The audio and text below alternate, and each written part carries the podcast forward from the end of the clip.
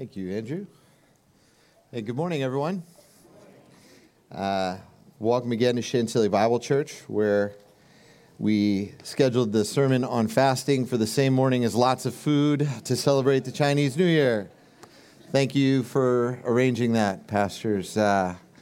If you don't know me, my name is BJ Walbert. I had the privilege of serving as one of the pastors here for many years, it's been one of my great joys, and my family and I still call Chantilly Bible Church our home. We're usually here at this service, so if you sit in that corner, we're usually up in this corner. We may not have met before, but happy to meet you, get to know you while you're here. So if you see me, Laura, Alethea, Jay, Meyer, Janner, or Summer, that's my family, say hi to us. We're eager to get to know you. And just as you continue to get to know me, and we talk about the subject of fasting, I had kind of a story that might help you get a sense of what fasting is all about. And when you look at me, you may immediately realize this guy is not a triathlete, all right? No one is going to look at me and be like, that looks like John Ramirez up there. He's like twins, you know? But even though I don't love triathlons, I don't understand. You swim in a circle, you bike in a circle, you end up back at the same spot every time, all right? But I don't love that, but I love my wife, and she loves triathlons. So I've actually done a couple triathlons, and I've cheered her on in triathlons, and that sense of, okay, there's physical benefits. It might not be something you always enjoy, but you love someone. That's a little bit what fasting is like, and that is our topic today as we continue in this series on the Sermon on the Mount. Of the Sermon on the Mount, and I hope that word picture just gives you a sense of what Jesus is inviting us into here. And to help us continue in this study, I want to begin with the most important thing, which is the reading of Scripture. Nothing I can say in a sermon is as valuable as what God says to us in His Word. And so I really like to emphasize that fact that my words are only valuable to the extent that they accurately explain and apply Scripture itself. And so to help us just dive into the Scripture, I want to read it together. And when I say together, we had a little snafu in the first service. I'll read it and you listen. That way we're not like wondering what's going on. But to just honor that time and to show respect for God's word, would you mind standing with me as we do that? If you're able, obviously, and if you're at home, welcome. On the live stream, would love for you to stand as well, just as a way to pay attention and give to God's word.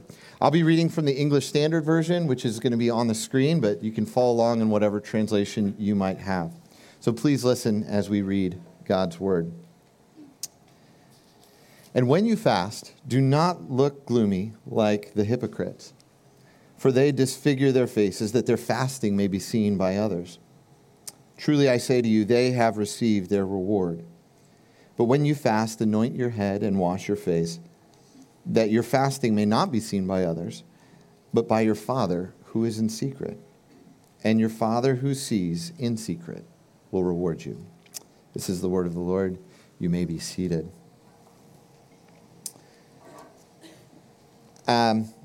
So you might be able to see it on the screen the way I put it, but that phrase, when you fast, I highlighted in yellow because it's not only repeated twice in the passage, it's repeated throughout chapter 6. And so if you look back, we're seeing a pattern in Jesus' teaching here. When he talks about giving in verses 2 to 3, he says, when you give, twice, verses 2 and 3.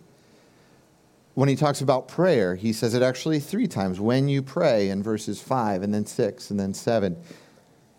And there's an implication for us as now he talks about fasting in verses 16 and 17. And what Jesus is saying is that like giving, like prayer, this discipline, is what many people call it, of fasting is intended to be a normal part of the Christian life. All right? He's teaching about fasting the same way that he's teaching about your giving, your praying. He's not commanding them to fast. He's just kind of assuming that this is going to be how they want to express their spiritual walk. And personally, I don't think I was ever encouraged to fast growing up. I kind of knew what it was a little bit, but until college, I don't think it was something that someone directly said, hey, I think you should do this. And so as a result, I sometimes struggle to know where to start, how to practice this, what Jesus really meant. And I admit that I'm not standing up this morning as an expert. In fact, just based on this passage, most experts probably don't want to stand up and talk about it. So we're all in this together today, learning and growing. But because we need to understand a little bit more about fasting and why it's hard and what Scripture is teaching us here, I want to just kind of go back to basics with this sermon. Even if you're starting out for the first time, I hope my non-expert introduction is something that can help you grow and decide to fast in the coming weeks as you build this private discipline that fuels your fruit of the Spirit. And you don't have to start this morning because we have all the food right out there, right after the service. Please don't start this morning. That's probably not the way you should go.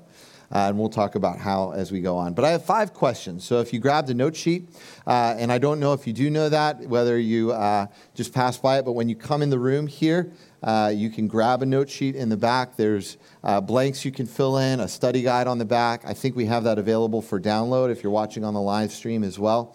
That's just a great way to follow along with the sermon. I'd encourage you to follow along as we ask 5 and answer 5 questions about fasting. And I want to start with the first, which is, what is fasting? What is fasting? And to ask a question like that, it may seem obvious, especially since fasting is still common in many parts of the world. Many of you may already be practicing it. But it is actually something we need to dive into a little bit more, because there's a lot of ideas attached to fasting and what it is. In fact, doctors are becoming more commonly prescribing fasting as a way to attain certain health benefits. People are becoming aware of those. I know friends that have greatly benefited from intermittent fasting. And those are all good things, but I don't know that all the things we think of when fasting comes to mind are what Jesus is talking about. So I want to offer you a working definition. This is one that I used in another sermon that I once did on fasting, but it's this. Fasting is intentionally abstaining from food for the purpose of nourishing your spiritual life in Christ. Fasting is intentionally abstaining from food for the purpose of nourishing your spiritual life in Christ. And I've chosen the wording for this definition on purpose because there's several important aspects I want to address. First, that spiritual life in Christ phrase. All right? That's an important aspect of what Jesus is addressing in fasting. There's many religions that incorporate fasting into their faith practices. There's many Christian traditions that incorporate fasting. There's health benefits to fasting, but there's zero spiritual value in fasting if you're not doing it with a focus on Christ.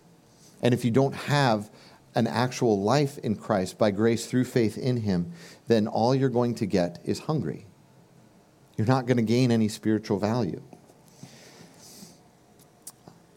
Our relationship with Jesus is established by grace through faith in Jesus Christ. I hope that that gospel message is something that you hear regularly as you're part of Chantilly Bible Church. We believe in a resurrected Savior, but if you're not clinging to His grace, if you don't have that relationship with Him, then all you're going to get is hungry, not more spiritual, if you fast. And I think Jesus assumes that as He begins this conversation. Jesus talks about fasting because it's a theme that's evident throughout Scripture. It's actually appearing in the Old Testament and New Testament often. There's at least 59 different passages that or mentions of fasting. And every single one of those deals with abstaining from food. Now, that may seem obvious to you, but that's why I chose intentionally abstaining from food in this definition, because a lot of people will use that word fast and assign it to other things. Maybe because they want it to be more accessible, they'll say anything you might choose to avoid for a spiritual purpose. So you may be familiar with people who don't eat meat during certain times of the year, or maybe they don't eat chocolate, or they abstain from Facebook or something like that. And I recommend you not be on Facebook anyway, but that's another story. All of those things might have spiritual value and could even be considered spiritual disciplines. You know, after all, in the book of Daniel, Daniel chapter 1, he and his friends don't eat the king's food. They very intentionally abstain from a type of food. But nowhere is the word fasting used there.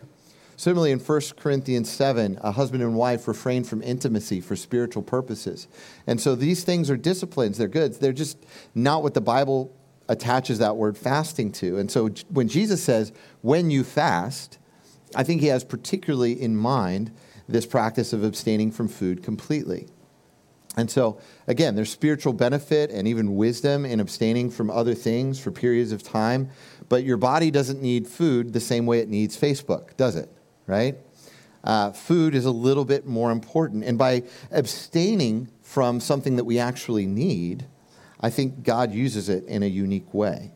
And when we abstain from it completely. So Jesus has that in mind when he says the words, when you fast. Now, keep in mind, there are some of us in this room or listening to this sermon that we have physical or medical conditions that would make it really unhealthy or unwise to fast. And that's okay. I think there's freedom and grace in how we seek after Jesus. And if that's the case, we could probably choose to seek him in another way. But if we're avoiding fasting simply because we don't like the idea of being hungry, or if that makes us uncomfortable in some ways, I think we're actually missing out on a gift that God gives us in this spiritual discipline. And so I wanted to give you that definition of fasting because it's throughout this study important to understand what Jesus is meaning. And I want to remind us that fasting is not spiritual in and of itself. You know, there's a reason behind it, a spiritual life behind it. So being hungry doesn't just make you spiritual. Just going through the practice of abstaining from food doesn't make you spiritual. In fact, fasting is often coupled with other things, and we'll talk about that as well. But just keep this definition in mind. Fasting is intentionally abstaining from food for the purpose of nourishing your spiritual life in Christ. Second question, why might fasting feel foreign or difficult? Why might fasting feel foreign or difficult? That could be a long conversation. I believe there's a lot of reasons fasting might not be familiar to some of us. But I know that that was my experience. The first time I tried to start practicing fasting, I had a vague idea of what it was. And we need to grapple with the fact that it does feel different. And we need to address why it feels different. And the first reason is obvious. And it's the fact that our bodies physically need food, don't they? Right? Your body actually needs food to survive. Food is good. It's a gift from God. And when we don't have food, we're putting our bodies under a fair amount of stress. So fasting can cause stress. In fact, a lot of people report difficulty the first few times they try to fast, especially. There's headaches, nausea, weakness. Those are common. So if you experience that when you make your plan and try to go fast out of this time, don't be surprised by that. Similarly, multi-day fasts. A lot of people, as they grow in this discipline, they want to fast for not just a meal or a day, but for multiple days. Jesus fasted 40 days. Don't start there, by the way. That's probably not a good decision. But as they pursue those first few days are usually the most challenging, and that's common to report. And your body does grow accustomed to fasting, both over time as you do it regularly, and then even if you do it over multiple days, your body kind of normalizes a little bit, so it's not as uncomfortable, but it's still difficult physically. You're growing weaker as you don't eat food. And so it's important to realize that that's part of the challenge and that Jesus is inviting us into that challenge when he's saying that we should fast for spiritual reasons. Because I think this going without is part of fasting and it's uncomfortable, I think that makes it very foreign to our culture as well. So that's another reason that fasting is foreign to people. It's just not something we like to do in our culture. It's not our habit to go without things. I didn't have a framework to understand fasting because food is easy for us to get, right? You go to every event and somebody order a pizza. This is just normal for us to have food around. It's easy for us to have food around. And so it can be difficult for us to intentionally enter into that space. And it's the opposite of what our first century brothers and sisters in Christ might have experienced. they were intimately familiar with fasting. It was part of their world. But to help you understand how foreign it might feel, I want you to have just a little thought experiment with me. It's kind of goofy. But I want you to imagine we have a time machine and that we can go back to our first century brothers and sisters in Christ and we can talk to the church. All right? And we're going to tell them all about daily Bible reading. Okay? This is weird. All right? But think about it for a second. Can you imagine how hard it would be to explain that to somebody in the first century? So first of all, can they read? Number one. We take that for granted in our culture. Not everybody could read. So daily Bible reading, it's a great spiritual discipline, but it might be really hard for someone to practice if they can't read. Beyond that, there's no books, right? There's only parchments, which means Scripture is exceedingly rare to have lying around. People wouldn't have the Bible. They would have maybe a scrap written on a piece of paper. A community might have one copy of the Scriptures if they were fairly well-to-do. In the local church or synagogue, but that was it. And if you're trying to explain how to read the Bible using your iPhone app, oh my goodness, you're going to have a really hard time. But when you put yourself in that frame of mind and you realize that's very foreign to how they would experience meditating on Scripture day and night, which they certainly did, you realize how foreign we might feel entering into this practice of fasting. We have some of those same levels of disconnect, I believe. And so as Jesus talks about fasting with this audience in Matthew chapter 6, they are intimately familiar with a lot of these things, but we don't have that same familiarity. It's going against the grain of our culture. We're oriented toward consuming things, as I said a minute before. Realize that everything about our culture in our present age rails against this idea of abstaining from something in order to grow. Right? How do we grow? Like, we eat food physically, and that's normal that we think of it that way. But our culture seeks to grow. Like, we want to earn more. We want to save more. We want to accumulate more. We want to do more. That's how we're knit in Western culture a lot of times. And that makes fasting a very foreign concept for us. God wants us to grow not through more, but through less in this case. And we can unconsciously adopt this idea in our spiritual lives that more. And so that makes fasting a challenge for us. I want you to remember, though, we can't earn God's grace. We can't do more to earn his favor. There's an inverse danger of this as well that I want to point out. And that's some people, and in some Christian traditions, fasting is a means of earning God's grace, right? You may be familiar with friends who think they have to fast during certain times of year because that's how they are, walking on the path toward salvation. But that's a lie. Jesus is not saying that this is something that we must do in order to gain his favor or to gain his grace. Grace is a gift. We cannot earn it. And any time we identify this danger or this lie that we are supposed to do something in order to earn God's favor, then we need to call it out for what it is. And so, especially in the modern era, we look back on certain things that were in the medieval church in particular, where people were asked to fast as a means of penance or earning grace, and we have to correct from that. But what we have to be careful is that we don't overcorrect. We have to be cautious that we're not leaving aside this practice that Jesus actually is commending to us and saying that we should be doing just because we're worried about some of the dangers. And so that's a fine line to thread. And I just want to point out that these are things that make fasting a little bit difficult as we seek to enter into it. I pray that we'll recognize the opportunity before us to fast. And really, everything I've said so far, what is fasting? Why might it feel foreign or difficult? It's addressing that phrase in verse 16, when you fast.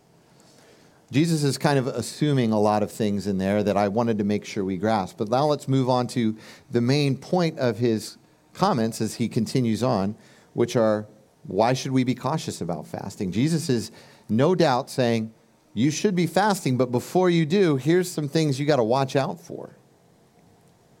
Look at those next words after when you fast. He says, do not. He's teaching caution.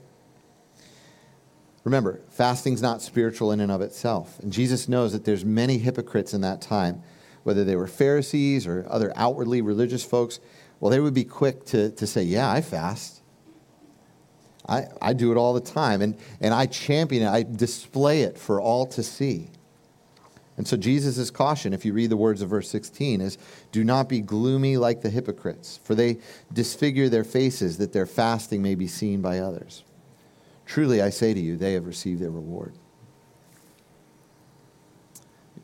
Someone kind of broadcasting the fact that they're fasting is getting everything that they want out of it by doing that. The attention, the feelings of being religious. And so, if we're going to enter into this practice, we need to ask two diagnostic questions. One, and this is straight out of the text, am I doing this for others? And two, am I doing this for myself? And that second one may catch you off guard a little bit, but if we're doing this for others, or if we're doing this for ourselves, I think we need to pause before we enter into this. Because fasting is not for others, it's not even for us, it's for seeking God. It's an act of worship. And so you read the passage itself, it's clear that fasting for others is a problem. The danger is self-evident. If you're fasting today and you're vlogging your experience on YouTube, like all those 10 views that you get, that's it. That's what you got. All right? That's your reward. You're not reaping the spiritual benefit that Jesus talked about. God looks on our heart. He sees our true motives. And so he's going to dive down in there. And because he sees our true motives, though, that's not why we're just concerned about what we're doing before others. All right? Even if we don't tell anybody else that we're fasting, if we're doing it so that we feel spiritual or we get some other benefit, then I think we're off track in our motives. And we're missing out on what Jesus is inviting us into here. So primarily, because the physical benefits of fasting are so known and talked about now, we need to know, like, we're not supposed to enter into this discipline for a means of improving our physical health or increasing self-discipline. That is not what motivates us. So if we're motivated by that, I think we've gotten off track. That's an indirect benefit. Your health may improve. Your discipline may improve. I think God means for those things, but that's not why we do it. We're refraining from food because our hunger for God is supposed to be even more important than our hunger for something we physically need.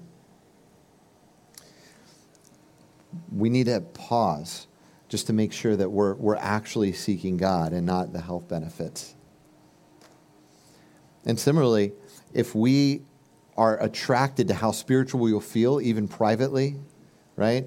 If you heard the topic today, you're like, I'm going to fast on Sunday, and all those people that go eat from the delicious Chinese food up the hall. If you feel more spiritual than them, even though you're not telling anybody about it, then you're wrong. That's not what fasting is for. That's why nobody should fast today, because it's really delicious food too, okay? I just want us to have that caution, because Jesus is cautioning. He's saying, yes, when you fast, but beware, be careful here. And we don't want to violate the teaching that Jesus gives us. The worst thing that could happen to you is that you start to do something that makes you feel spiritual when really your heart is far from God. You do not want selfishness disguised as spirituality. So, those are three questions out of the way. We know what fasting is.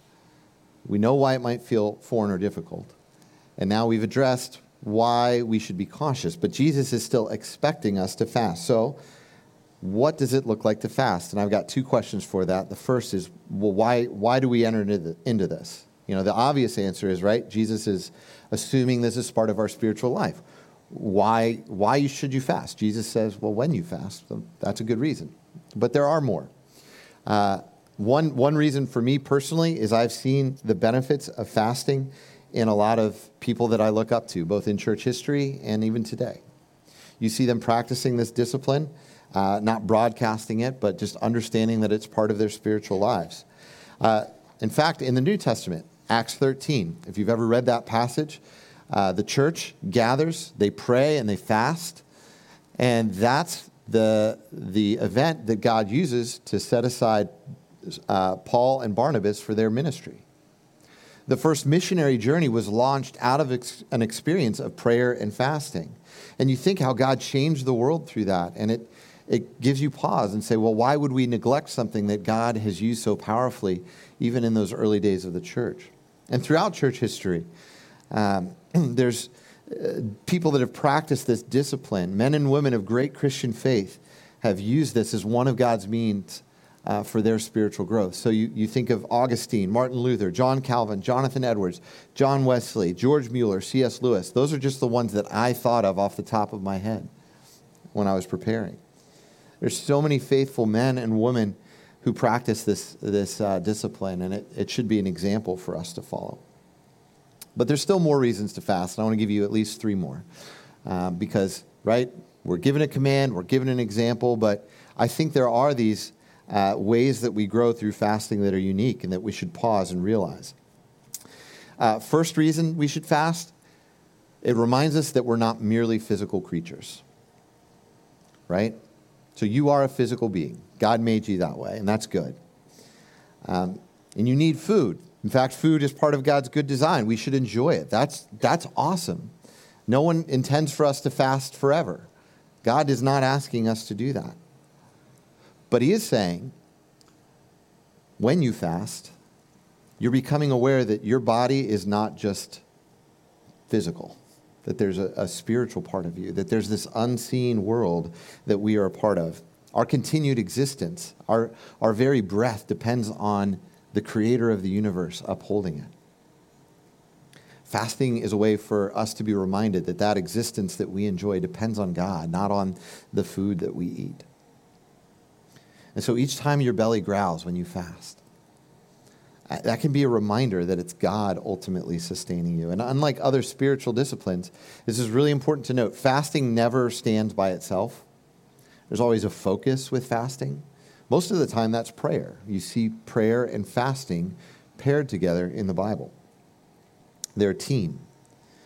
And there's a great quote from Andrew Murray that I think really brings to light what the value of fasting with prayer is. He says this: prayer needs fasting for its full growth. Prayer is the one hand with which we grasp the invisible. Fasting is the other hand, the one with which we let go of the visible. And do you see what he's saying there? Like we're praying, we're engaging God in this unseen realm, but when we also let that prayer spill over into the physical realm by saying, you know what? What's going on in the physical world is not even as important as what I'm praying for. So I'm going to let go of food for a time so that I can really focus on this prayer. It's reminding us of the unseen, helping us to focus and fix our eyes on Jesus. And it's a way to show our weakness, our humility, our complete dependence on God for everything. Another reason why we might fast is that it reveals what controls our hearts, right? And so if my sermon goes on till 2 o'clock, which I don't intend on doing, by the way, some of you might start to get a little angry at me, right? That there's something that starts to come out of us when we're hungry, the emotions, the feelings that are really there. And that can expose how far our hearts are from God. We may see anger, we may see pride, we may see greed, we may see depression, we may see shame. So when we fast, we may become more acutely aware of those things that we're feeling. And when we fast, we're not exposing those things in ourselves to feel bad about them or guilty about them. No, what we're exposing in ourselves is an openness to have God enter into those places and to apply his love and his grace and forgiveness to us. Fasting has the potential to open us to God's kindness in these areas that just kind of passively acknowledging, you know what, I'm a little frustrated today, or I'm sad that I did this. It invites God into that process of confession more. It shows us what we might love more than God, whether that's food or something else. And it helps us cry out to God in grief over these sins that we might have in our lives. And so I commend to you fasting as a way to really partner with confession in coming before him. And there's one more thing I want to mention, though, and that's the connection between fasting and self-denial or self-discipline, self-control. And really, self-denial is key. It's a key part of the Christian life. One part of our mission statement at Chantilly Bible Church is to make fully devoted followers of Christ. Right? That's the first part of our mission statement.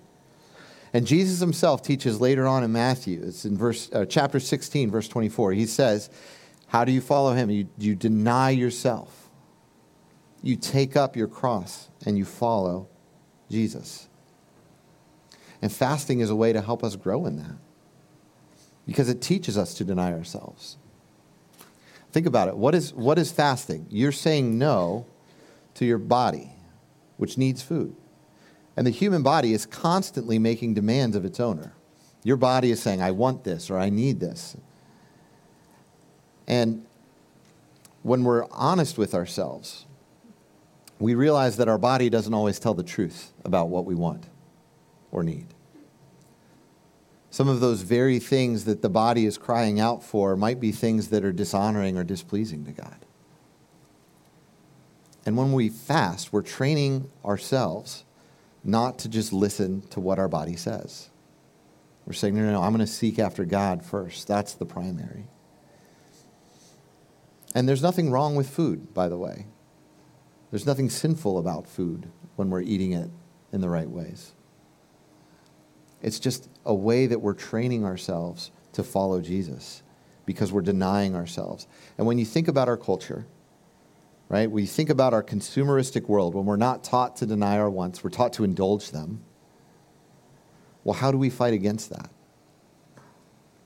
How do we live differently? What if fasting is one of the tools that God wants to use and we've just been missing out? In a world where self-denial and abstaining from something is so foreign, to abandon fasting would be a foolish thing. And I just want us to realize that God intends for us to grow in all these ways that maybe you've never thought of before. And if I were to ask this question to each of you, why should I pursue fasting? I would probably get like 20 different answers, which is awesome. There's way more benefits and ways that we grow than just what I've mentioned here. But I wanted to start there, and I wanted to end with a fifth and final question, which is the how. How should I pursue fasting? We've learned a lot so far. We've covered a lot. But I remember that feeling when I first tried to start fasting for the first time, and it was totally overwhelming and disorienting because I just had no one explain the basics.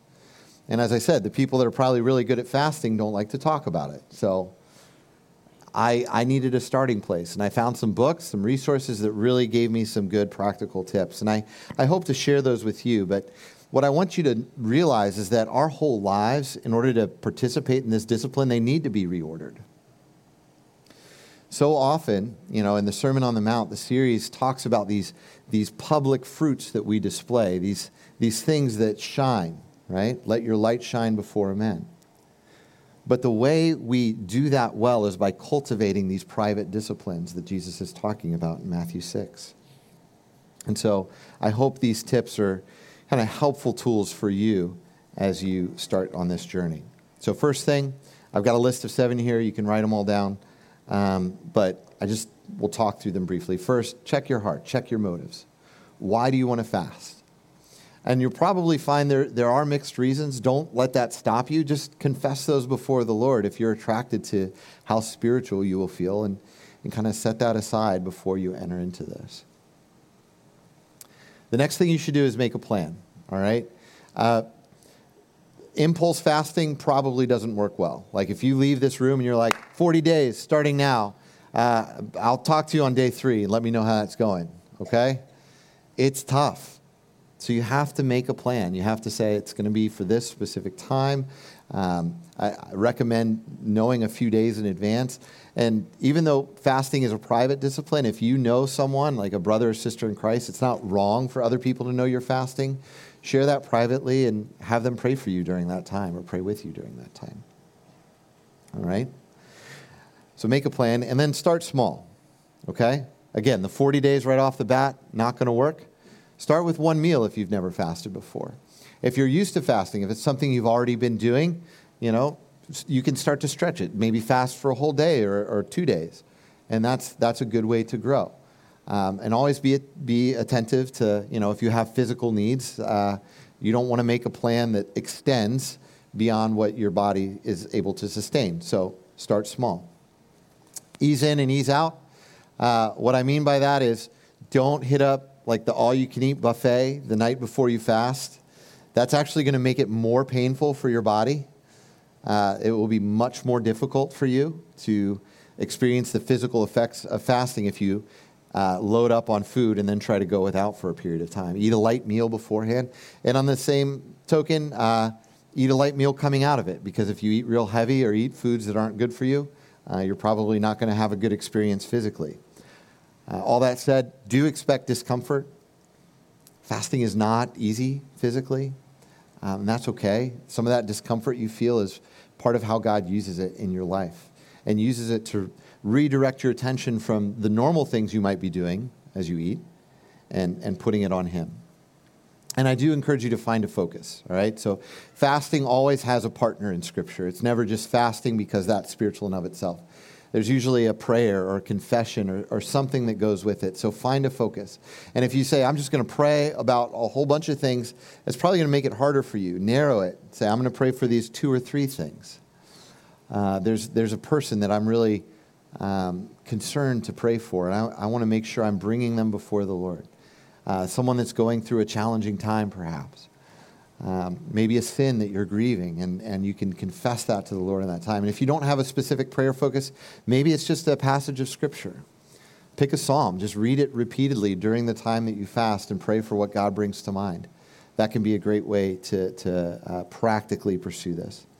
And finally, seek God, not results. And that's kind of a summation of all of this. I hope you will fast coming out of this sometime in the next 2 weeks. Hope you go enjoy the food and fellowship out of here.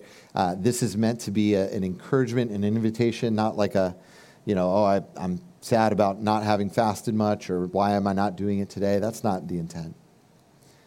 It's just awakening us to this opportunity that God gives us to grow in His grace in new ways. And if we're seeking Him, not just like, oh, I need this outcome or I need this benefit. If we're seeking God, I believe He's going to bless that. And I know I've been blessed. I've fasted at times this past fall, and it's been a practice that I'm still growing in today, but I know God uses it in my life, and I pray that He would use it in yours as well.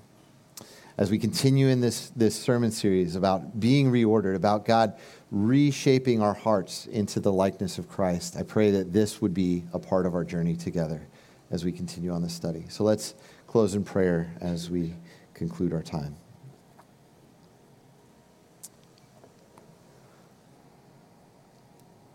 Lord God, thank you for your word, which is good. And I thank you that even just a few short verses from Scripture, there's so many ways that you have for us to grow in applying them. I thank you that your word is sufficient. And I pray, Lord, that where my words fall short, that your word would pierce to our hearts. Show us where we can seek you and to chase after you through this discipline of fasting that you've gifted to us. And I pray that we would see it as a gift. I pray, Lord, that every single person here would understand the grace that they have offered to them in Jesus Christ. I pray that they would receive and trust in Jesus if they never have. And I pray that they would walk faithfully with him. And I pray that fasting might be a part of that growth journey, and that it might be refreshing to our souls and unifying to our church as we seek after you. Thank you, Lord, for what you've done for us. It's in Jesus' name we pray. Amen.